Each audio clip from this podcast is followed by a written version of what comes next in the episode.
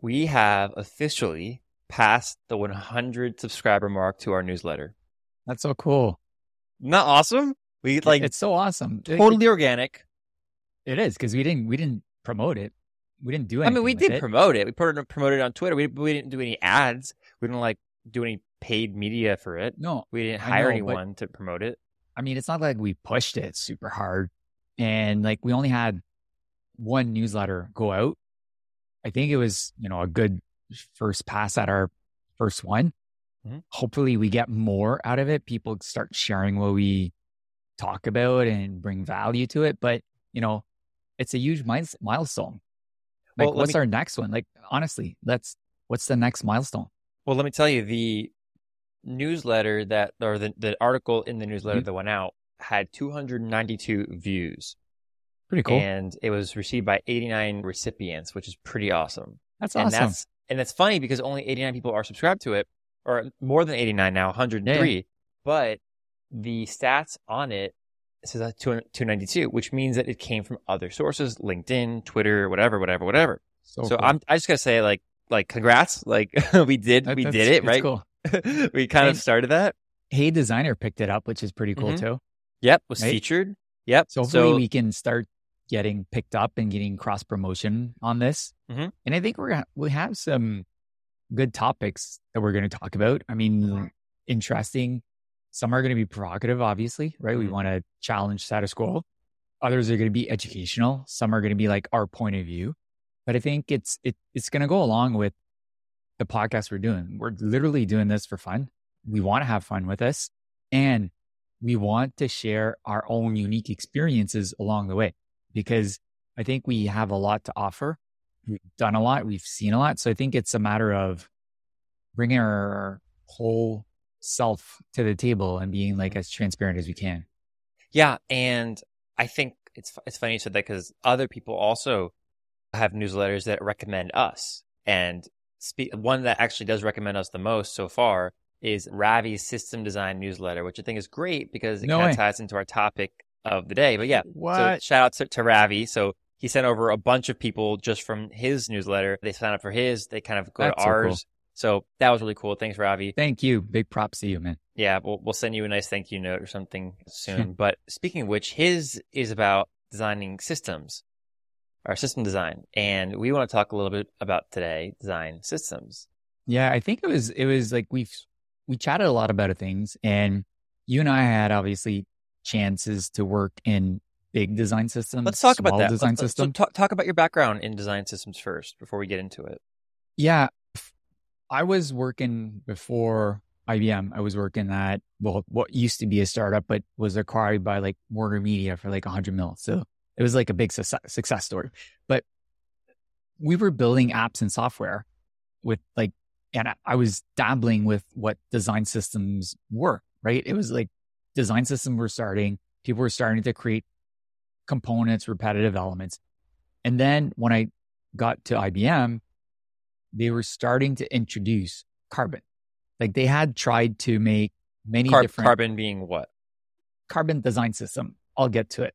Mm-hmm. And they were starting to get, trying to align the company and be, I B M being like, it has like three hundred sixty thousand employees or something. Trying to get them to align on this unique vision, style, aesthetic, and whatnot. It always failed. I was told at one point it's because they didn't have the right people to push it and the right vision behind it. And then when I came along, not that I set, I set everything straight, but it's just while I was there, they were starting to implement the Carbon design system. And one thing I think that really played a big value in this, and there, there's two, two points I would say, or two main drivers in all this. I mean, Mike Abbink had an amazing vision. What he did with the design language was fantastic, right? I think he really pushed the design language, the typeface, the colors, how everything yep. worked together very solidly. And then there was also Aaron, who pushed really hard from an executive level to sell it across and sell the vision of design. Obviously, it was us pushing it bottom up across the board and doing the work that we did. But that was my first pass at a real big ass design system. And I've played with a lot of other design systems within, you know, the design field and whatnot, I still think I B M is one of the strongest design systems mm-hmm. for what it does. I mean, it's, it's, I mean, there's, there's pros and cons, don't get me wrong, but I mean, for enterprise level, I still think it's very strong and solid and it's consistent. You can definitely identify an I B M product now by looking at it, mm-hmm. right? The language is that strong. Uh, like we'll talk about later about like pros and cons of yeah. systems, but if we just stick to the facts, this is strong. I mean, that, and that was like, that was my first take on it. What about you? Yeah. I mean, I, I had, I, it's kind of funny. I started out on a team that was using a different design system. So I B M, mm-hmm. for those who don't know, many years ago had this initiative to kind of push design as a, as a key element, key differentiator across all business units. And uh, that was, I think, Jenny Rometty's big push. Mm-hmm. And I think what, probably the best thing she's done for the company, because it actually set the company eventually into revenue. So, or, mm-hmm. you know, profiting. And that's mm-hmm. amazing.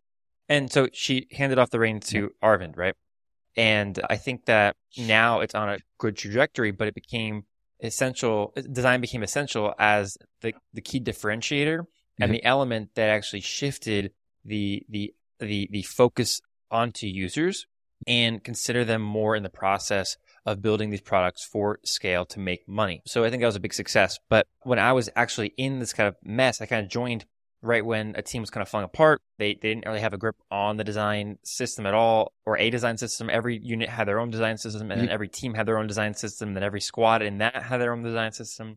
And they were using things like spec sheets, where basically you had like a, a, a page of all the different key elements, like a button, a drop down, yep. whatever, but they're all kind of on the same page with no guidance, no written guidance about how do you use this, when should you use this. It was just there. That's how most of the teams were kind of behaving at that time. Some had more developed stuff, and there was a couple of design systems that were challenging Carbon as as the rivals for like what should be the final mm-hmm. design system for I B M. Carbon ended up having the most in it and, and being used the most for some of the products, so they, I guess, went up with that eventually as the strategy, which was a great strategy because it, it, it did work out in the end. But we were part of a different design system, mm-hmm. and that design system was a mess. And I had to help with Genshi Baird, one of one of my dear friends, kind of clean up a little bit about that and and and kind of use that to help that team and that product and that part of the company mm-hmm. succeed. Now, right after we launched the, the product with, with that design system we fixed up, I had the opportunity, cross-referencing all the different teams, to get the go-ahead to create a sketch kit that would enable all of our teams to use the same components within the same kind of organization, so within Analytics Platform, essentially. Mm-hmm. And so I went out of my way to create a sketch component library, and it was the very first widely used sketch component library at I B M. And that ended up actually leading me to working directly with Carbon to helping them, to help guide them a little bit on how should they structure the future of Carbon's design systems in Sketch, which then eventually converted to Figma and Sketch and to all other tools, Adobe, whatever. So it's funny that I actually helped shape the design system in, in the structural way, in, in mm-hmm. the, the actual day-to-day life of designers, and then kind of saw it grow after that. Obviously, I didn't have that much to do with the, you know, the, the, the strategy overall, but, you know, you and I actually ended up collaborating on many different pieces of this design system. And, you know, I don't think it's necessary to get into every single detail about that, but why don't we kind of now break down a little bit more about, you know, what is a design system? Why is it important? Yeah, I think it, it's it's definitely not a Figma component library.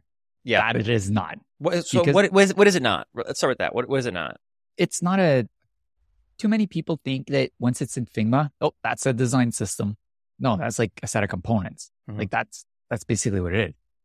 It's, it's not the ceiling, because I find too many people use a design system as like, oh, I can't do more than that.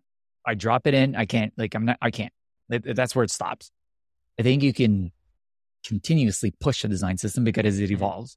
Or, so or they also, they, they also say, oh, somebody else already did that. I, I can't modify it because it's already there. Mm-hmm. Yeah. Like there's a lot of groundbreaking things that people mm-hmm. stop. So it's it's definitely not that Figma library thing. It's, you know, I think it's it's harder to talk about what it is not than because you you, you kind of see it when you work, right? People all of a sudden like grab it and they won't contribute anything back. Like they modified it, but they don't contribute it back. So it just mm-hmm. starts to diverge. Fracture. And it, it, it becomes like this useless thing at the end because nobody's using it. So it, it's like, it's not just a design tool. It's not just a marketing tool. It's not just, you know, a coded element. It's this whole ecosystem that should mm-hmm. live together, right? It's, it, my own, my humble opinion is it starts from the design language, which kind of trickles down and creates like this mm-hmm. design system, which then goes into the components well, and whatnot. So, well, what's your definition for design? I have a design definition that's like a work in progress, whatever, but what is your definition then of, of a design system, since this is the design system episode? Definition. Phew, I didn't come up with a definition. Okay, so then I'll, I'll say what I think. So I, I think you, you nailed it when you said the word ecosystem. Yeah. I think it's an ecosystem of solutions that are ever evolving, right. address needs of users mm-hmm. and interactions to the technology that they're using, and mm-hmm. stakeholders that are building the technology. It is, and it, it like it, it's a bit further than just reusable. Well, I, th- I said it was a work in progress. Well, I mean, no. like yeah, like like it starts out broad, right? So mm-hmm. then more of the design systems that we focus on are digital, yeah, right. So they're, they're involving U I elements, so elements on the computer, elements on, on the phone mm-hmm. that are like buttons and, and like I said, search inputs and, and drop downs and text fields and, and radio buttons. These are all kind of pieces of a design system, mm-hmm. but mm-hmm. a design system is more than just these pieces. It's the written guidance that's behind this, these these it elements. Is. It's it's the reasoning. It's it's the back and forth conversations. It's it's the documentation that brings to light how something mm-hmm. should exist and how it could be evolved in the future. Yeah, it's like the tone of voice, you know, like, because a lot of people think that once you have like a component definition, oh, my design system is done, right? I think the most important output of a design system is really the design itself, actually, right? It's usually about bre- bridging the gap around the design intent. I think mm-hmm. that's the goal, yeah. because the design system should inevitably go across all customer touch point. So marketing, branding, a component, you know, product, like that's where your design system, if done correctly, is going to be used, mm-hmm. not just at the U I level. That's yeah. when you, that's when you know your design system is very powerful and very well executed, because all customer touch points are consistent. They're cohesive, same tone of voice. They're attacking it from the same way. Now, why is that considered design system, but not design language? To me, a design language is more of the feeling you're trying to sell. Not, it's not like the component level. The the like language. Branding? It involves branding. Brand branding is part of the design language, but it's not like the design language sort of supersedes everything. In my point of view, it's like that's that's the brand ethos. That's the okay. so to so me that's like my yeah. language part of how I perceive mm-hmm. all these things. And branding, well, it's like the logo, logo usage, colors, fonts, typography. Like how motion is going to be played into this, like all that. It's all like, it's all a big puzzle piece that all fit together, obviously. But if we break them out individually, they're going to so, be a bit differently. So would you say that like the design language is like the puzzle itself you, and then like the puzzle pieces are like, for example, many of them can be part of the design system. Mm-hmm. Many of them can be part of the marketing system. I guess there's systems that are oriented around solving problems through a certain intent that yeah. already have solutions behind them, so you don't have to reinvent the solution every time. We should, right? I think it's... We we, we sorry, we, we should reinvent the solution every time? Or... No, no, no, no, no. Yeah, we should. You're right. It's like that, okay. That's how we should approach it or think okay. it. Because I think it's a lot of people, and it, it kind of ties back to, you know, we were saying what they are, what they are not. I don't think they're really popular now because a lot of people see it as efficient, speed to market, delivery, consistency, but the majority of reasons, like people don't use them correctly, or they, they like, why, why don't they use them correctly? I think, I think unfortunately, not unfortunately, designers are creative. They always want to be creative. So when they see something out of the design system, sometimes they're going to say, well, that doesn't work for me. I'm going to do it this way. Okay, so, so I, I'm I'm going to pin you right there and, and kind of hold, hold the rest of the thought. So you're kind of implying that a design system has constraints, right? And that many designers feel that they don't want to work in those constraints and that they can kind of adjust their designs to be more original and not reusable from the design system. And you're saying that that's something that's a problem and they're not using it correctly, right? I think it's a problem, but it's also a problem that comes with a design system. You okay. you need to understand, like, there's disadvantages and advantages, right? I mean, depending on the size of the company, you can't continuously reinvent the wheel for every U X problem you face. You got to re, like, depending again on the size of the company, enterprise or not, I think there's going to be pros and cons for both. I think one of the problems people usually have is they don't cross-pollinate or try to see what somebody else inside their own product. I'm not even going to know numerous products. Just inside their own product space, they're not going to ask if somebody's already solved that same problem before. They're going to go in their own bubble or silo and just continuously reinvent the wheel. So inside the same product, mm-hmm. what often happens is you have three mental model approaches on how to do the same solution because people are not talking. Like, that's mm-hmm. one of the big problems I'm seeing. Even if they're using a design system, they're going to create like a flow, which somebody else already created in the same product, but they're going to approach it differently.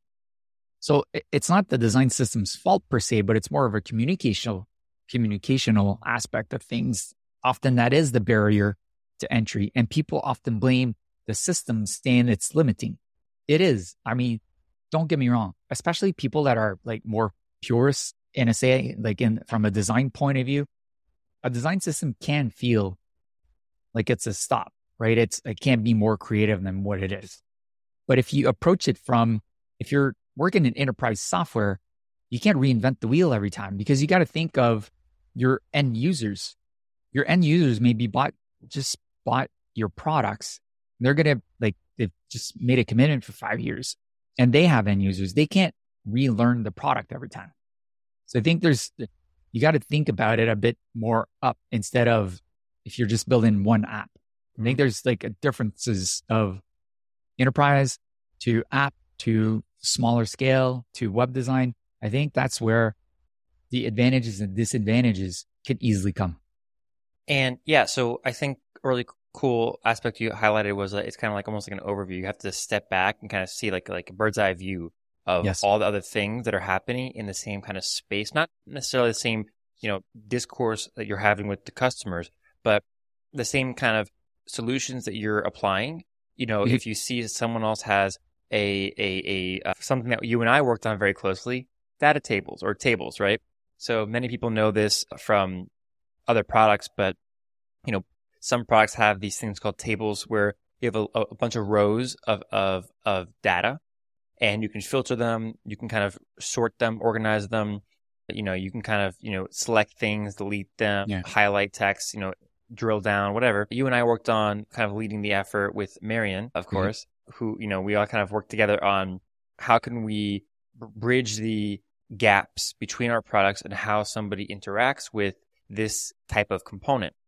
And within our product, you know, Watson Studio, we had a bajillion ways tables were being used, mm-hmm. let alone the other parts of, you know, the department and how all of us should then kind of collide together and say, all right, so, so when you, you know, interact with the table this way, it does this thing and this rule is what we should use. And let's debate why we should use this rule over this rule. And then once we have a conclusion, we can then help, the, you know, create guidance, tell the developers how it should be, you know, interacted with by the user side. And then we have that conversation with them, make sure everything's okay. And then they mm-hmm. end up shipping that and we all adopt it, right?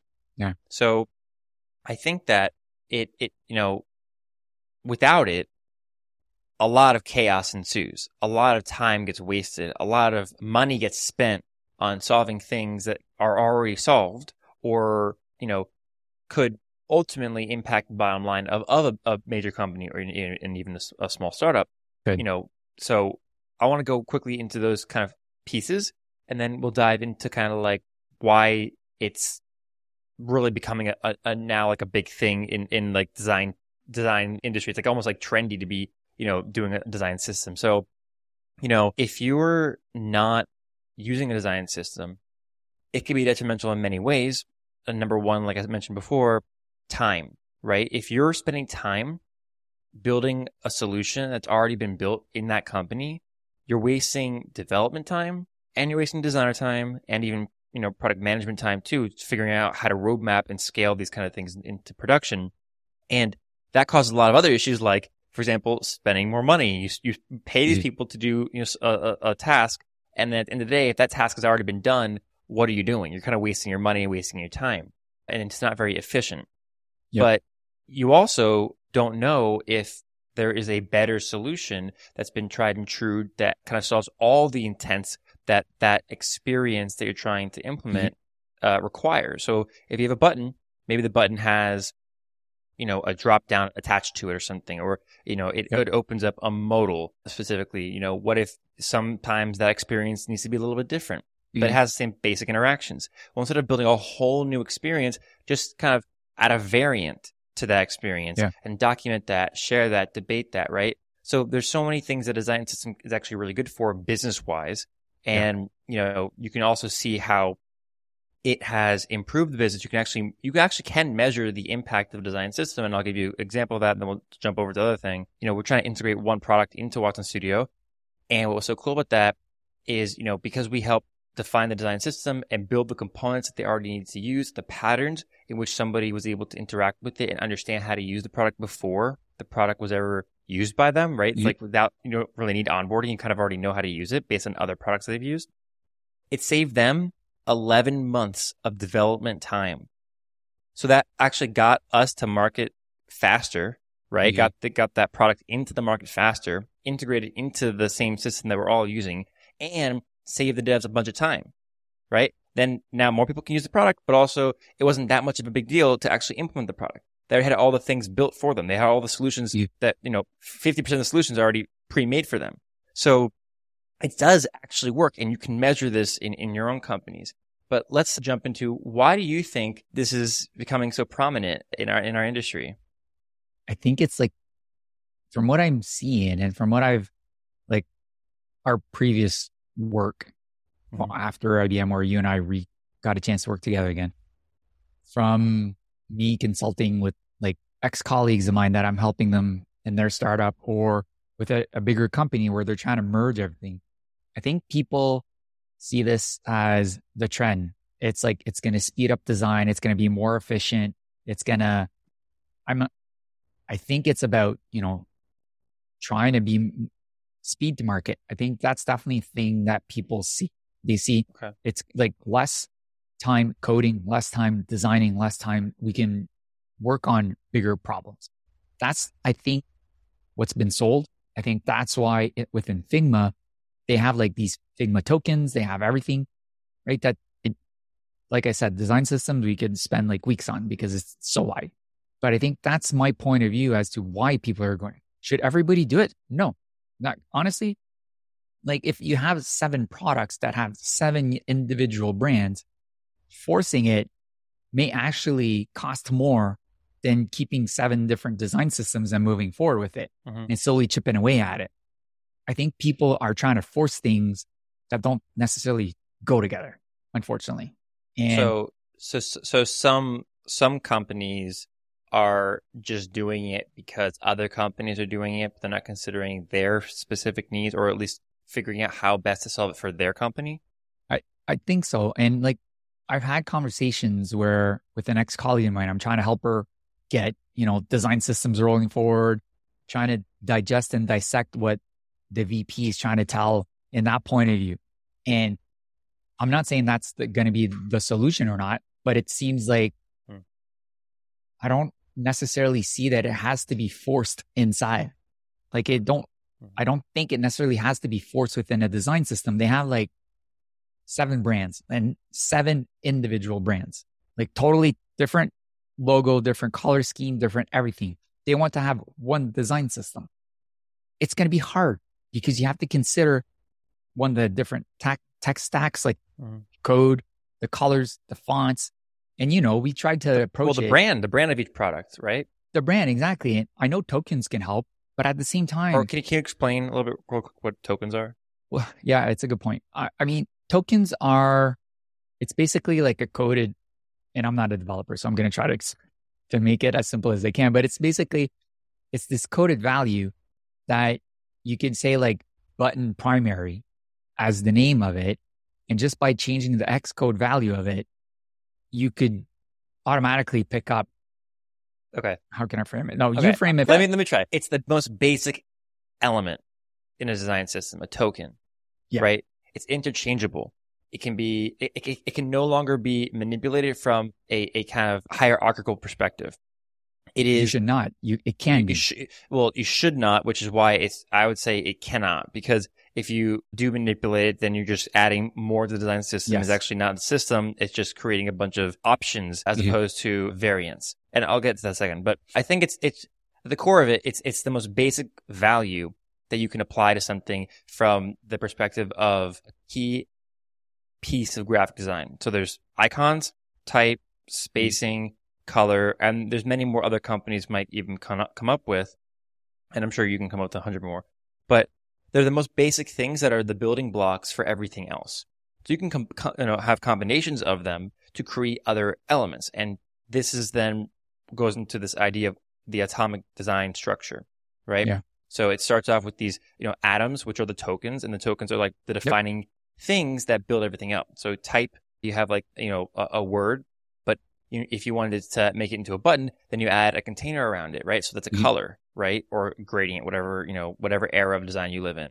So if, you know, it's, it has those two elements, then you have a new thing called a component, which is, is built on top of atoms or tokens. Mm-hmm. So that, that's what I would describe tokens to be. And then it kind of builds up from there. You can say that, you know, this, this it goes from atoms to, to, what is it? Molecules like, like buttons and, and inputs to then like components, which are a little bit more complex. To whatever, whatever, whatever. But generally, there's just like a base level, and then there's a combination of those base levels. Okay, let's stick with your definition. But I'd like to add too is that when using tokens across the board, if a company decides to change the brand color of primary from yellow to purple, I don't know why they would make that big change. But anyways, it would be adopted mm-hmm. across the board. Yep. If everybody uses tokens correctly, and I say correctly because oftentimes developers are going to override the token. Mm-hmm. If they do it correctly, it's, everybody's going to consume the changes for free. Mm-hmm. Oftentimes, right? I've I, never, I'm not going to say... I've never seen actually huge changes take place. Just out of my own experience. I've never seen like you've you've actually used it for that. I, I know that's the perp, like one purpose of them, but I've never seen that take place because they always end up just starting from scratch again. Yes. I That's know. just a, a note that I've, a, a weird thing I've noticed. Like, I think we haven't been through the change after tokens have been implemented. No, I've seen, well, okay. So I, I've seen people change tokens, but it's never like a, a huge reason to change it from blue to purple like that. I don't think that would ever happen generally. Could, but generally. But you say when that, you... if you think of like within your product, if you went from light to dark, that was token changing. I guess when I, what I'm saying is like when I've seen it happen, it's like they used the wrong blue instead of like, you know, whatever yeah. the, the, the, the hex code is for like the color, they missed it by like one number.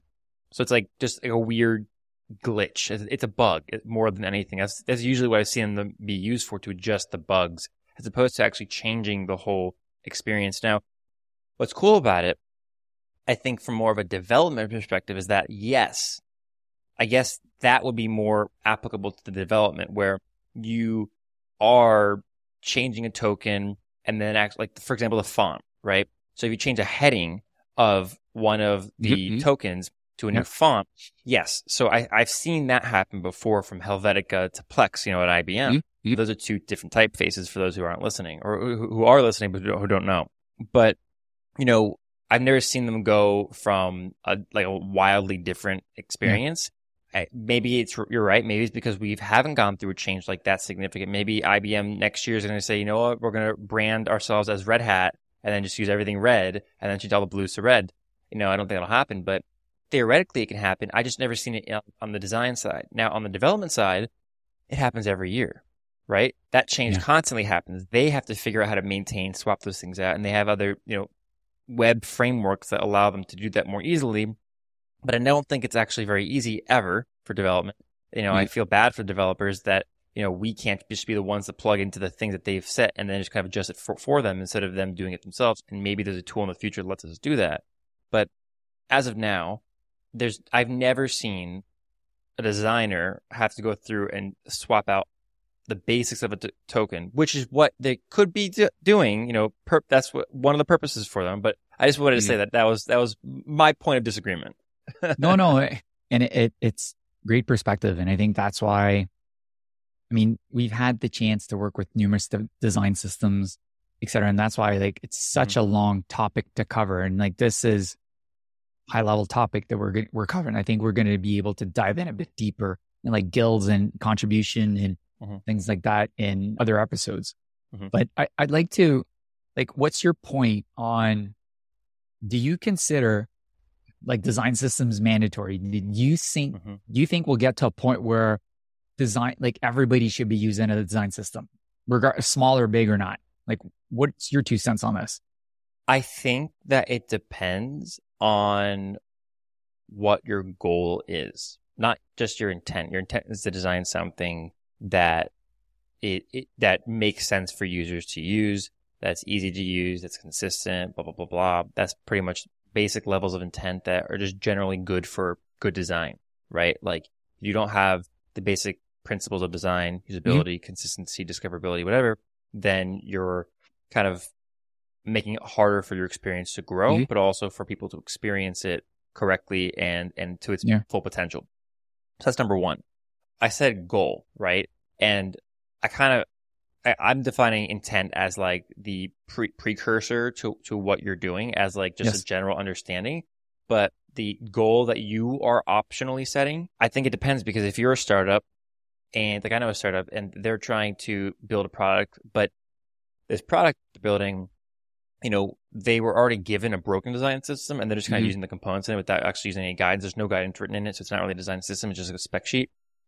They need to create some consistency to make it easy for somebody to understand across the board. So I'd recommend m- maybe there be like a soft design system. So maybe mm-hmm. that is like the spec sheet. At least you have some it is. degree of consistency, and not consistency for the sake of consistency, cons- consistency for the sake of users understanding how to use something the same way everywhere that that thing is being propagated. Otherwise, you kind of change it to, to adjust to the context. And I wrote an article about this, and we can actually post that in the, the description later. We'll also talk about that in another episode, I think, mm. but it, during our contribution model you know, episode mm. or whatever. But I do think that every team should have a design system. It's just how can that be easy enough to not invest a lot of time in for the goal you have set? Or is it is the goal really that you need to have a lot of time in yeah. it to, you know, Let me, let me rephrase that. It depends on, on the goal, though, in, in the end, because if you're trying to rush to build something fast, then you're not going to have enough time to document and then build out the design system. Yes. But if you also have a lot of time and you're moving a little bit slower and you actually are trying to create a structural change that then will propel a business or a startup or an app forward, then it would be to your advantage to invest time in, in a design system. So I would say the answer is yes, but it determines how much investment you want to put into it and how big you want it to be. So just like a soft design system toward like a really in-depth, detailed, you know, a lot of guidance and a lot of examples and code and whatever version of that would be. Yeah, I, I agree. I think the goal is important and the size of what you're trying to build is important as well, because a Figma component library can be enough for what you're mm-hmm. trying to achieve, right? If you're yep. enterprise, obviously, obviously is not, because you need, it includes so many designers, so many variables, so many rules and whatnot. So I think this mm-hmm. is different. So I agree on that point. I think, I think they're going to evolve. I think I almost kind of see like my future point of it is going to become multidisciplinary. It won't just be based on the product designer, like the, the U I designer. I think it's something that could potentially scale, right? It won't just be like digital product designers or developers. I kind of see things shifting a bit into like marketing, org designers, industrial designers, and so on, so that it becomes this way of thinking. And like, if you start to systemize elements, what can be repeated? What can be, so I think a systems design is going to be a bit broader than just mm-hmm. pixel work at one point. I think if we do it right, but it's always going to be with the intent. Is it always going to be easy? No, because it involves so many people. I think the right stakeholders need to be involved. I think like the the goals and and it's just it's such a hard thing to sell. And if the people are not aligned on it, it, it won't we won't succeed. Like oftentimes, like it, it's hard to to get a design system at scale in if the right people are not involved. I want to touch on that point real quick, but before that, I'll actually push back a little bit on what you said about, you know, it's going to infiltrate other areas that are not digital design oriented, like architecture, for example. I think that that's already, I think it's actually where we get it from.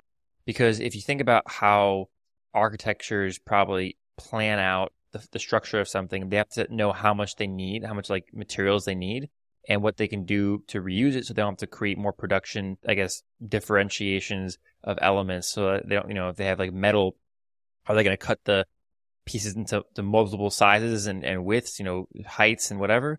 Or are they going to cut them to as many of the same sizes as possible to, to save on money, save on time, that, you know, you don't have to reorient the machinery? So I think that other disciplines actually already had this. We're we're pulling it from the, the past of that production line a little bit.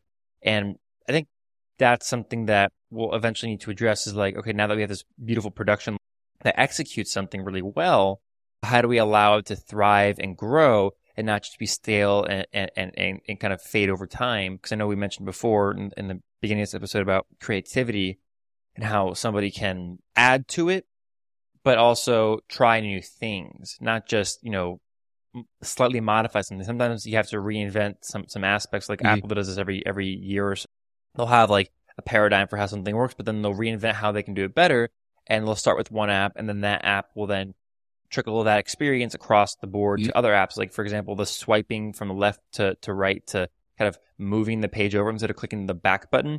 You know, that was implemented in in, in you know one of the op- operating system updates, mm-hmm. and then that infiltrated all the other experiences because yep. it was already built into the code, which then, you know, luckily was able to just be put everywhere.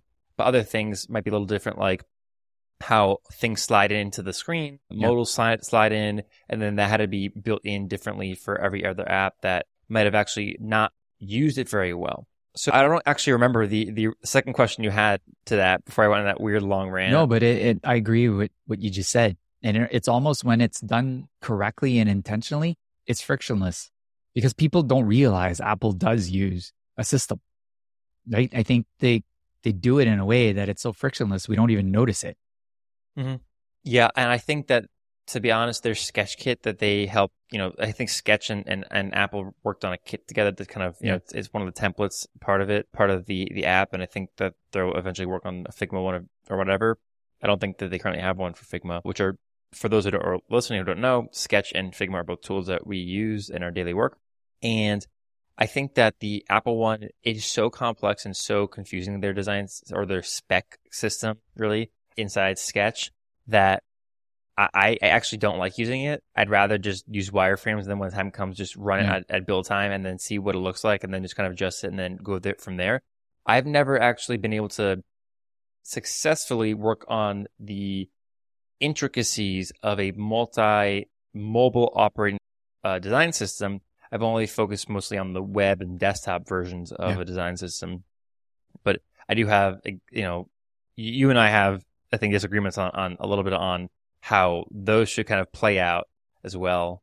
But I don't know if we want to get into that right now or get into nah, another way episode. Too complex. Yeah. But I think, like, they, I know they updated their interface guidelines, like Apple. And it's really thorough. The thing I don't like about it, there's not enough images. Like, it's so text heavy. Yeah, like I new... actually don't think it's thorough at all because of the images. I think that the no, images... But what I mean is, like, it's, it's really yeah. super text heavy. And yeah, it, I'd yeah. love for it to be, okay, show me. Like, what do you... Mm-hmm. I read yeah. it, but can you show me visually what, what you're talking about? And I think that's something that I dislike about the new system and the updated version of it. When that new one got released, I think last year, or I think the year before that, maybe, or maybe it was this year. No, it was it was definitely yeah. last year. Could be wrong. I saw so many designers online simping for the people who were creating it and, like, you know, tweeting at them, "Oh my God, love the design system! Like, great work!" Like, yeah, sure, okay, like you should, you know, give credit where due. And I think yeah. that there's a lot of really great written content, but I cannot find anything quickly. I have to mm. read an entire page just to understand one sentence. No, yeah. that's ridiculous. I should be able to scan it quickly. I think it's one problem with it. If you're not able to quickly scan a design system and get go in and, you know, get out what when you what you need, then it's not a very successful design system. And their human interface guidelines are even beyond a design system. They're really about human interaction with technology. Yeah.